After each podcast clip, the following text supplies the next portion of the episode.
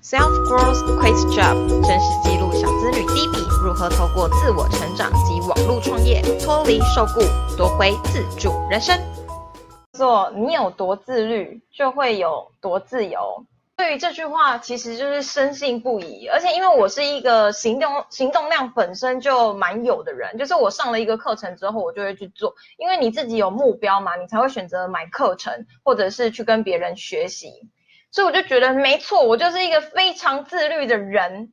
可是呢，我也这样子庸庸碌碌的非常忙碌，然后表皮来说是很充实啊，也很开心这样子。可是有时候呢，回头一想，会觉得自己真的还蛮疲累的，然后会觉得说自己到底都在做什么，好像学了很多的东西，可是却不知道学了什么。就跟大陆人常在讲的就是。学了一辈子，可是却过不好自己的人生。真的遇到现实的挑战之后，我发现原来我并不是自律，而是焦虑。而且焦虑这件事情，好像就是我本身的一个一个什么东西呢？就是一个在血液里去存在的东西吧。就是后来我发现，可能跟我是金牛座也有一些相关性。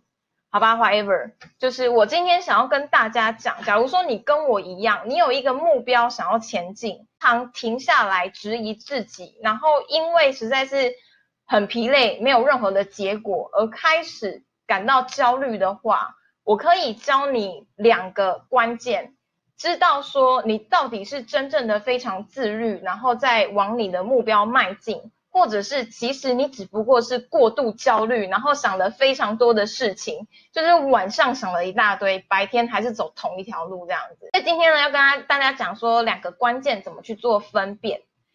那一天，其实我会有这样子的想法，是因为那一天我哥不知道发生了什么事情，然后他突然打电话来给我，就问我说，就是你呀，妹妹啊，你怎么好像非常的认真啊，然后。应该赚很多钱吧？那我了解一下，你现在到底存了多少钱啊？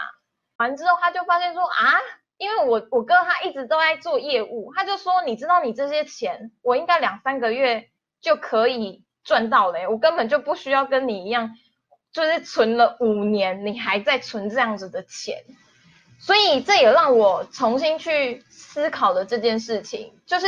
我其实花了很多的心力在学习，我花了很多的心力在，呃，参加各种的课程，然后精进自己。我到底在做什么？然后我才发现说，别人看我觉得我很自律，别人看我觉得我很上进，别人看我觉得我好像是可能人生胜利组吧，什么都有，又学了这么多很多东西，可是实质上是非常非常焦虑的。那。到底自律跟焦虑差在哪里？我发现，就你只要去检视这两点就好了。第一点就是你有没有办法好好静下心来休息。那时候我哥他在问我这个问题的时候，其实我刚好